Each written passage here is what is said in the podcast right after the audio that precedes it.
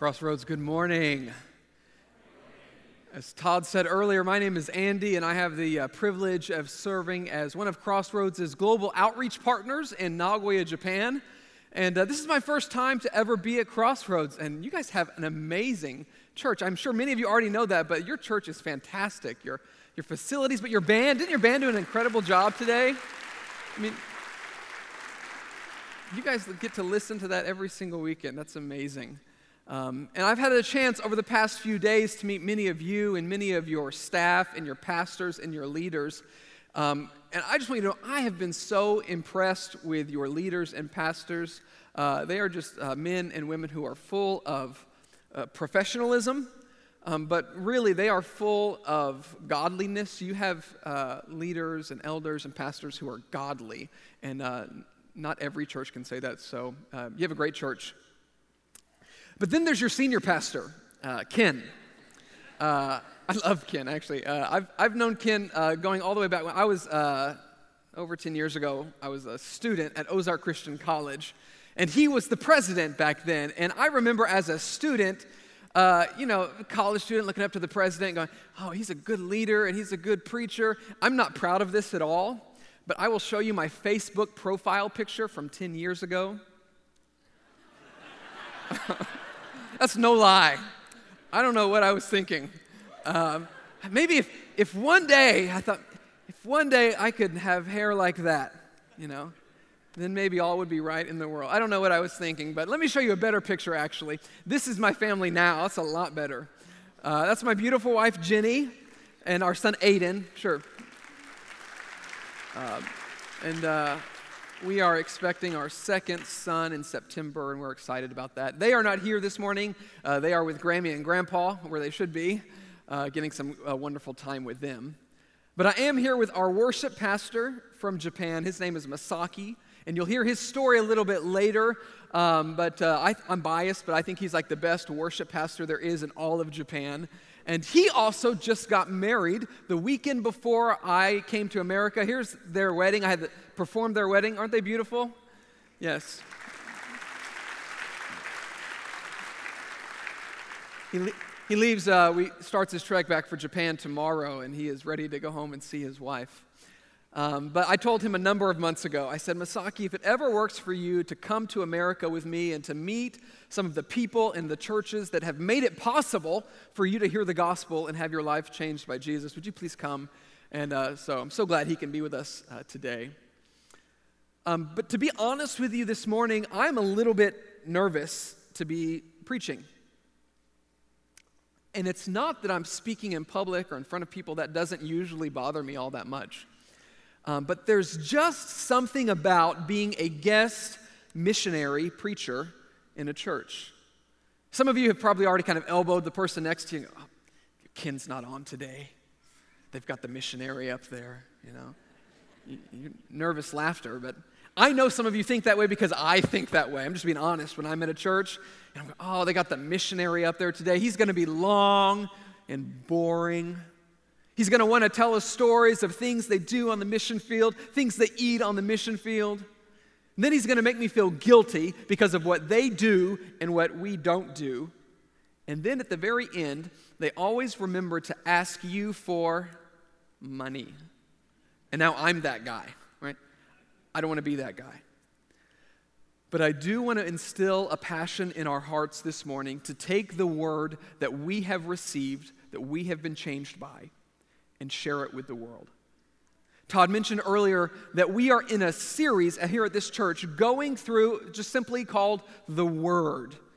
And Ken said at the very beginning of this series, he said, if you faithfully come, you will leave this series with a greater love for and a greater appreciation of the Word of God. And I hope that's true. But my task today is to say, how do we take this Word that we now have and how do we share it with a lost world. And so, to be clear, when I'm talking about the Word this morning, uh, I'm talking about more than just the book, the Bible that you have, but I'm talking about the message that is in that Word, the gospel. It's what Paul talks about in 1 Corinthians 1 18, when he says, The word of the cross, it is folly to those who are perishing, But to us who are being saved, it is the power of God. So that word that we're talking about, it's the, it's the gospel.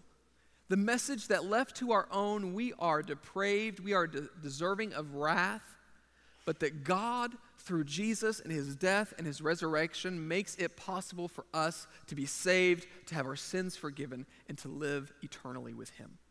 So that's what we're going to talk about today. And to focus our attentions, I want us to look at Second Corinthians chapter 5. If you have a Bible, you can go ahead and open it up or turn it on to Second Corinthians. And we're going to talk about a couple things today from this text. We're going to talk about some motivational issues. I want to answer the question why is it important for all of us here at Crossroads Christian Church to take the word and share it? But I also want to be practical today, and I want to talk about how. We're all going to leave here today. What are some tools that we can have to actually share the word of Christ with others? And when I preach, I just like to kind of teach through the Bible, um, just a verse at a time. And so, what I want to do is I want to read through verses 11 through 21, and I'll maybe stop every now and then and uh, just talk about it. And so, let's go ahead and start reading uh, chapter 5, verses 11 through 21. Paul says, Therefore, now stop there. You're thinking this is going to take a long time. We got through one word here. This is, this is really it's an important word. Paul says, therefore, but therefore what? What's he talking about? Go ahead and look back at verse 10. If you have your Bibles open, I love seeing you have Bibles open. Look at verse 10. We're not gonna, it's not gonna be on the screen. But if you read it in verse 10, Paul is saying that one day everybody will stand before the judgment seat of God and they will be judged by God. They will have to give an account for their lives. We're going to be judged, Paul says in verse 10. And so in verse 11, Paul says, Therefore, knowing the fear of the Lord, we persuade others. So it's not just enough to give people information, but he says we persuade them, we convince them. He goes on. He says, "But what we are know, but what we are is known to God, and I hope it is also known to your conscience."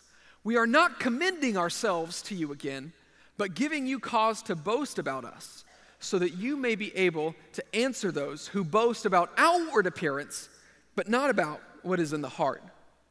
Paul is saying, You know me, the Corinthians. He's saying, You know how I've lived among you. And you know, he says, I'm not trying to boast, but you know that my heart and my actions among you have been pure. You know the way that I have lived my life among you and how it's been godly.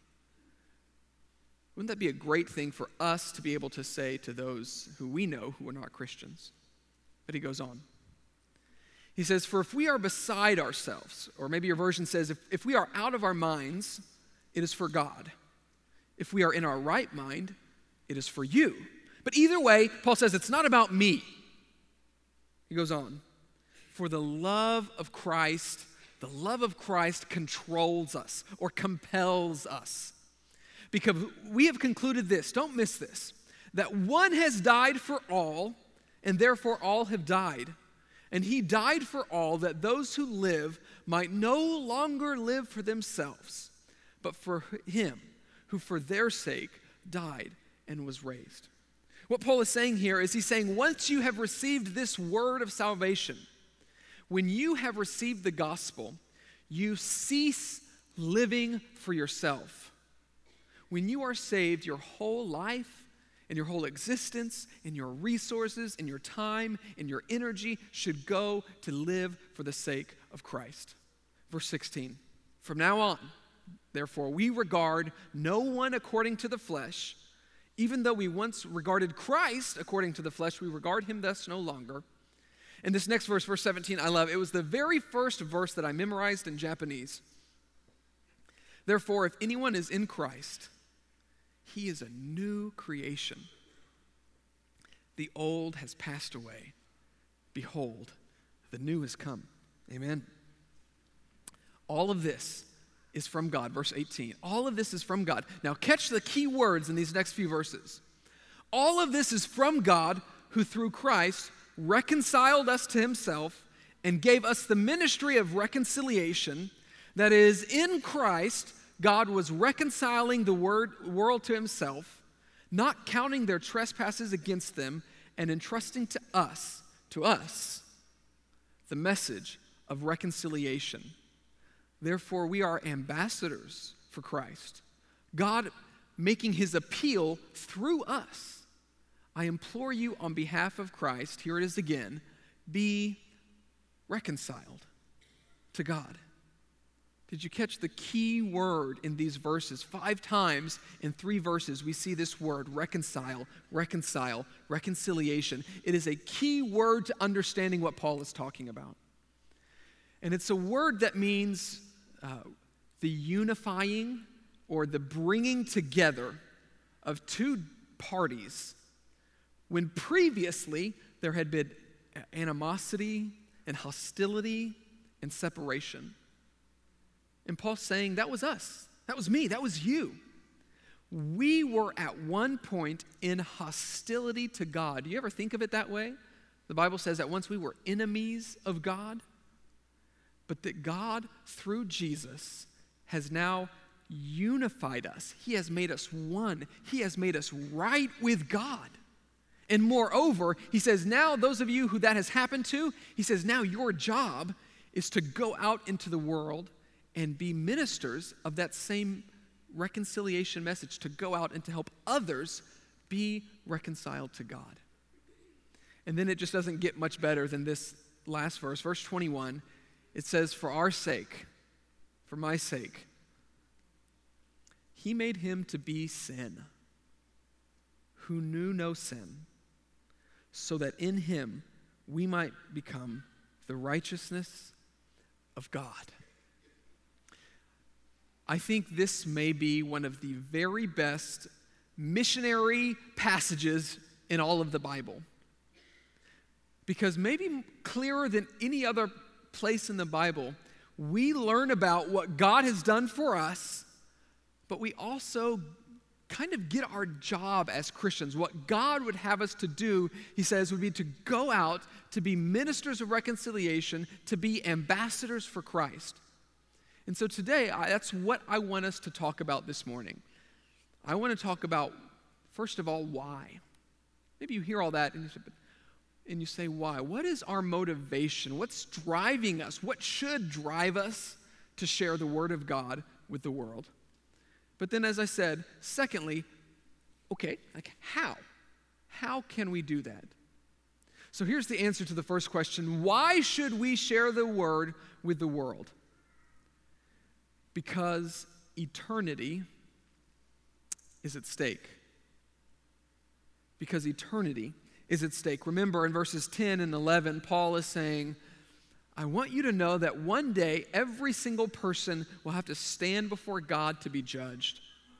And therefore, knowing the fear of the Lord, we need to persuade other people, knowing the fear of the Lord. And it's not a popular thing to talk about in church. I don't like talking about it, but the Bible is very clear that one day that, that those who do not have a saving relationship with Jesus Christ will spend eternity separated from him.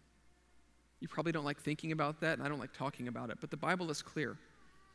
Acts chapter 4, verse 12 says, There is salvation in no one else. For there is no other name under heaven given among men by which we must be saved. Church, do you believe that that is actually true, that there is no other name by which we must be saved? Do you believe that, as the author of Hebrews says uh, in chapter 10, verse 27, that there is a fearful expectation of judgment and a fury of fire that will consume the adversaries? And a few verses later, he says, It is a fearful thing to fall into the hands of the living God. I want you to think if you actually believe these things are true. And I know it's not a popular belief, but this belief was the motivating truth for Paul to go out. He says, I actually believe, Paul says, that people without Christ are going to be separated from God. And he says, it's the love it is the love of Christ that compels me to go out and to share with them. And I think sometimes there are non Christians, there are atheists even, who understand this better than we do sometimes. Have you ever heard of Penn Jillette? uh, he's a magician and he's an entertainer. Uh, I think he works in Vegas. Um, and Penn, he is a very outspoken atheist, very outspoken atheist. And he tells the story one time of after one of his shows, after one of his magician shows or something, somebody comes up to him with the Bible in hand and tries to convert this very outspoken atheist. And you would think because, you know, he's very vocal about it that he would be upset at this, you know, bigot Christian trying to convert him, but he's not. I want you to listen to what Mr. Jillette says. He says, I don't respect Christians who actually don't proselytize. I don't respect that at all. Because if you believe really that there is a heaven and a hell, and that people could be going to hell or not getting eternal life or whatever, and you think it's not worth telling them because then it would make things socially awkward between us. He says, How much do you have to hate somebody not to evangelize? How much do you have to hate somebody to believe that everlasting life is possible for me and not tell me? I mean, if I believed, he said, beyond a shadow of a doubt that a truck was going to hit you and you didn't believe it, he says, there's a time where I'm just going to go ahead and tackle you. It's that important. But he says, what you guys believe is more important than that. And sometimes truth can come from the strangest of places. But the Apostle Paul says that the reason that I'm laying down my life, my energy, my money, my resources for the sake of Christ is because he says, I believe that one day people who don't know Christ will be judged. And he says, the love of Christ compels me. And it should compel us too. And can I use this, if you would let me, as an opportunity to talk a little bit about why we are in Japan, in our ministry in Japan? Because the reason, the real reason we are in Japan, it's not just because I really love Japan or I love sushi or something. I like sushi's good. Um, I'm a Texan, so I always say I will always choose grilled beef over raw fish any day, but it's still good. But the real reason that we are in Japan, as Todd said earlier, is because less than 2% of the Japanese people are Christian. 0.2% of the population are in a church on a Sunday. 0.2% of the people. And we just believe they deserve a chance to hear the gospel. The Shintoism and the Buddhism of the past in Japan, it's kind of fading a little bit, but, but practically, a lot of the Japanese, they function as practical atheists or agnostics. And they really don't have a good idea of who God is, especially the kind of God that we read about in the Bible. Now, it's, a, it's an amazing place. Actually, if anybody's ever been to, to, Japan, could you raise your hand? Has anybody in this crowd ever been to Japan before? Masaki's been. That's good. Okay. Anybody? Okay, we've got, we've got a handful of people. Uh, I see some hands raised. If you've been, you know it is an incredible place. It is um, beautiful, and it is quiet, and it is nice, and it is safe. And the Japanese people are some of the nicest people you will ever meet in your life. But spiritually speaking, Japan is a pretty dark place. Uh, depression in Japan is almost epidemic, and there is really no framework to know what to do about your depression because this is the country where duty is the big thing. You do what you got to do, what society tells you you're supposed to do, and so you put your head down, you repress your feelings, and you just go about your day and after day after day. And I think that's why suicide rates are some of the highest in the world in Japan. There's a social phenomenon in Japan called hikikomori. And hikikomori is a, um, it's where you completely withdraw from society. It affects mainly young men, but sometimes young women. But what they'll do is they will recluse themselves in their room and they will have no interaction with anybody. They will play video games all day long. Their moms will bring them food to eat and they will have no interaction with actual people. And some of you are saying, I think my teenager may have hikikomori, right? It's summertime, right? But they'll stay like this for years, sometimes. There are men in their 40s who have been that way for 20 years. It's a huge problem. There's sexual depravity uh, in Japan. If you walk through the streets of Japan, you'll see visible sex shops and prostitution. Child pornography is very easily accessible, it's kind of legal. The evil one has made such a perversion of sexuality that it's very common for couples who are not married to have as much sex as possible, but once they get married, to stop, which leads to loneliness and pornography use and very high adultery rates and absent fathers. And so, while it is an incredibly beautiful, amazing place to live, spiritually speaking, it is a very dark place. And if you were to ever come, and I hope some of you have a chance to come and visit us sometime, but if you were ever to, ever to come to Japan, I would take you to one of my favorite places in the city. It's a cafe, and it's located on the top floor of a high rise building in downtown Nagoya. It's a city of about the size of Chicago. It's huge. As far as the eye can see, there are buildings, and there are trains, and cars, and people. And if you were to come, I would say, would you just take a minute and go by the window? Just take a minute and look through the city.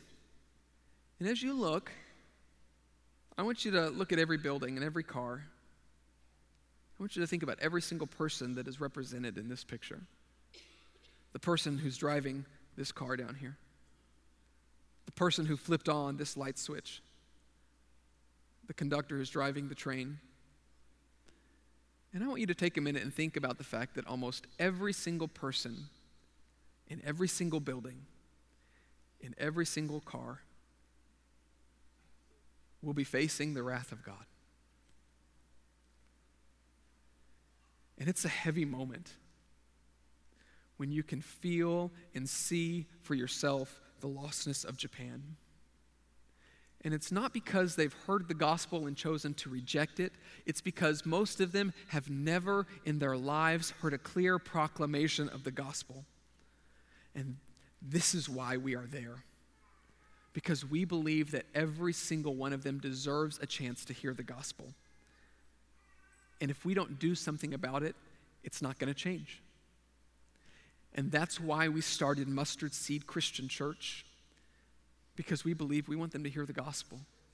As Todd said, uh, we moved there about seven and a half years ago, spent a couple of years learning Japanese, and then we started our church five and a half years ago.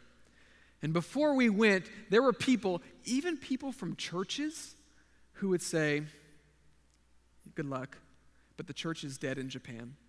People don't become Christians in Japan. It's the graveyard for missionaries. It's going to take you five, seven years before you even see a Japanese person come to faith and we just chose to believe God. And He has been doing amazing things through our church. Um, we're at five and a half years now. We moved out of that sports bar. Uh, thank goodness it stunk. Uh, we moved into a dance studio after that, but now we have our own permanent uh, location, and we are, by God's grace, growing more than we ever have before. A few years ago, we were able to plant our second church in the city of Osaka, and between the two churches, we have baptized over 50 people, which in Japan is incredible. And there are two Japanese staff members who are working for us at our church in Nagoya, and God is doing great things in Japan. And because you may not ever be able to come and visit us, I want, I want to show you a two minute video that will highlight what God is doing, and then we'll keep talking about Second Corinthians. Watch this.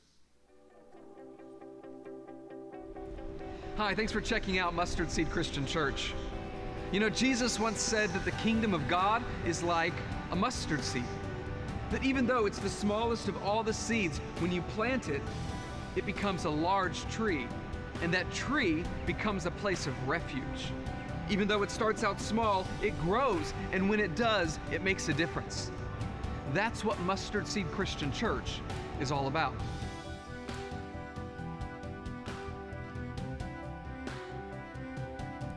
Nagoya is full of universities, professional sports teams, and small businesses. It's even home to many large international companies.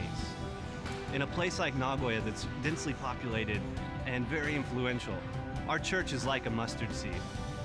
We started very small, but by God's grace, we're growing to be a place of refuge, a place of hope and peace and meaning for the people in and around Nagoya. マスタードシードクリスチャン教会は誰でも大歓迎です僕たちの教会にはさまざまな文化あー年齢の異なる人たちが集まるため英語と日本語のバイリンガルな教会としていろいろなイベントを行っております名古屋の中心で駅からもとても近いのでぜひ気軽に遊びに来てください If you come to Mustard Seed Christian Church, you'll hear God's truth spoken from the Bible and experience an engaging time of worship of God through music. You'll hear the life changing message of Jesus Christ and how to follow him. And you'll experience a community of people who you can learn with, grow with, and laugh with. So if you can, please come for a service and join with us in becoming growing Christ centered disciples who relentlessly engage the world for God's glory. We can't wait to see you.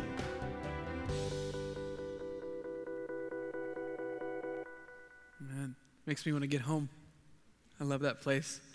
I want to say just real quick to you guys, to Crossroads, thank you guys so much. Um, for the past seven years, this church has been a faithful supporter and prayer uh, for our ministry, and what you saw would not have happened if it wasn't for the generosity and the prayers of just this church. So just know that you are truly a partner with what God is doing in Japan. I just want to thank you guys very much. But let's get back to 2 Corinthians chapter 5 because I said I want to talk about why we should share the word that we have with the world because eternity really is at stake, and I hope we believe that. But so what? Like, say you actually believe that's true, how can we then go out and do this? From this text this morning, I want to mention two simple ways.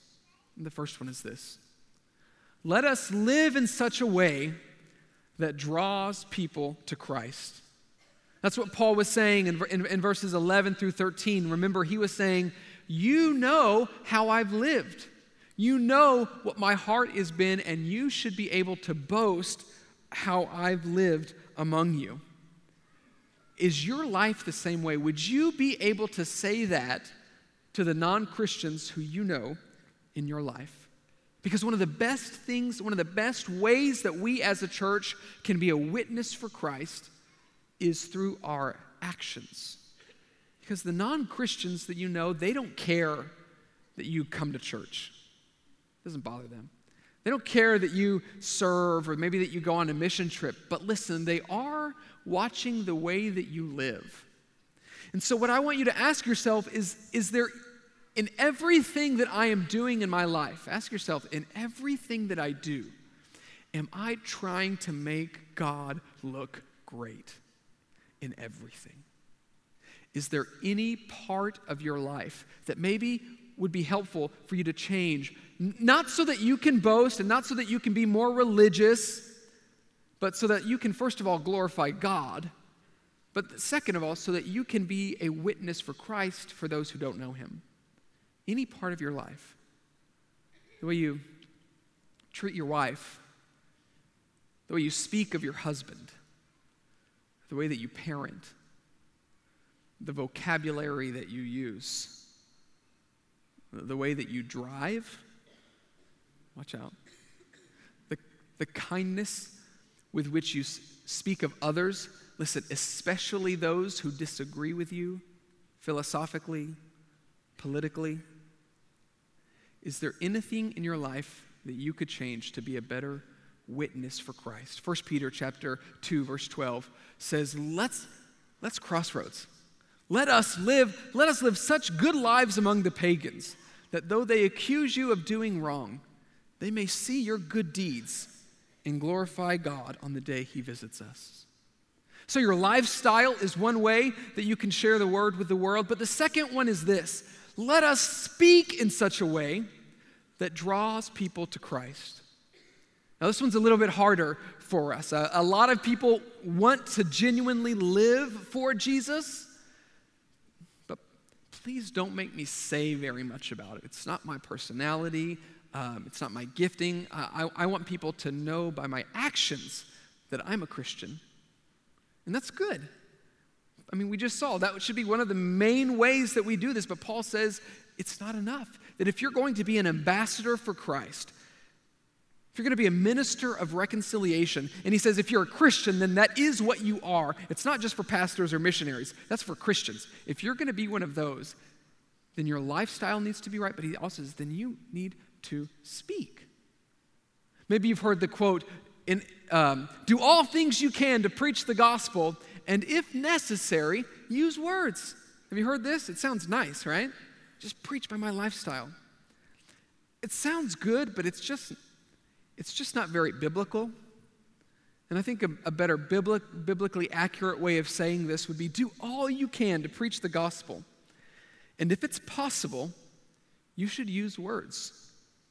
Because Paul is saying that is how I can be a minister of reconciliation. That is how I can help people unify with God by using my words and sharing with them the gospel. And so, my challenge for you today is first of all, could you identify one area in your life that you could change? Not so that you can be legalistic or religious, but so that you can more accurately reflect Christ. That's the first thing.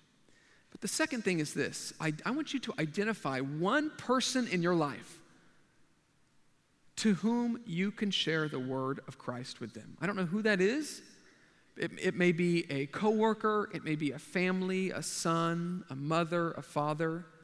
It may be just a friend that you've been, you know, living with, a neighbor, and they know you're a Christian, but you haven't said anything about it yet. Could you identify one person to whom you could share? And it doesn't need to be confusing, it doesn't need to be long or complicated. You can just share your story of what God has done in your life. Could you identify one person and then leave the results to God? Trust God. And if you're here this morning and you're not a Christian, this is, this is you're, you're sitting here going, you know, he's talking, and, but, but that really has nothing to do with me. My challenge for you is that you would not walk out the doors this morning without deciding to yourself be unified with God. That you would not leave without saying, I want the old me to be gone God knows. He knows your past. He knows what you're going through. He knows your addictions and your depression. And say, God, I want those things to be gone and forgiven, and I want to be made new today. He could do that for your life. He's done it for me and for many in here. He's done it for Masaki, uh, my friend. And I want to share with you Masaki's story, and then I'll close. My friend Masaki, he came to our church about five and a half years ago, and he was a complete non Christian. I mean, he knew very little about Jesus at the time. I think he probably wanted to speak English some or maybe make some friends, but for whatever reason, he started coming to our church. And pretty soon, he got really involved. He would come to every week on Sunday morning, he would be there, and he would even come to like midweek Bible studies that we would have. He'd come more prepared than like me. He would, you know, had read it and had questions ready to ask and ask really good questions. And he would get involved in our band on Sunday where he played guitar, just, you know, just electric guitar in the back. And he was, I was thinking Masaki's gonna, he's gonna become a Christian and do great things for God. And he walked away. He said, I've had, I've had enough. I tried the whole Christianity thing. It was fine. I learned some things, but it's not for me. I'm going to try to live life on my own. And he left. And he was gone for four or five, six months, and we didn't hear anything from him. But we never gave up, but we kept praying for him. And one day, out of the blue, we see Masaki walking up to church. And he said, I tried living on my own, uh, but I've realized that you guys still have something that I don't have and that I wasn't able to have trying to do it on my own. So is it okay if I keep learning? And so he, he kept back and just a couple weeks later, he said, Okay, guys, I'm ready. Uh, I know the gospel. I believe it. I've counted the cost of what it means for me as a Japanese man to become a Christian in Japan, and I'm ready to become a Christian and be baptized. Here's a picture of Masaki getting baptized. Isn't that great? Isn't that a great smile?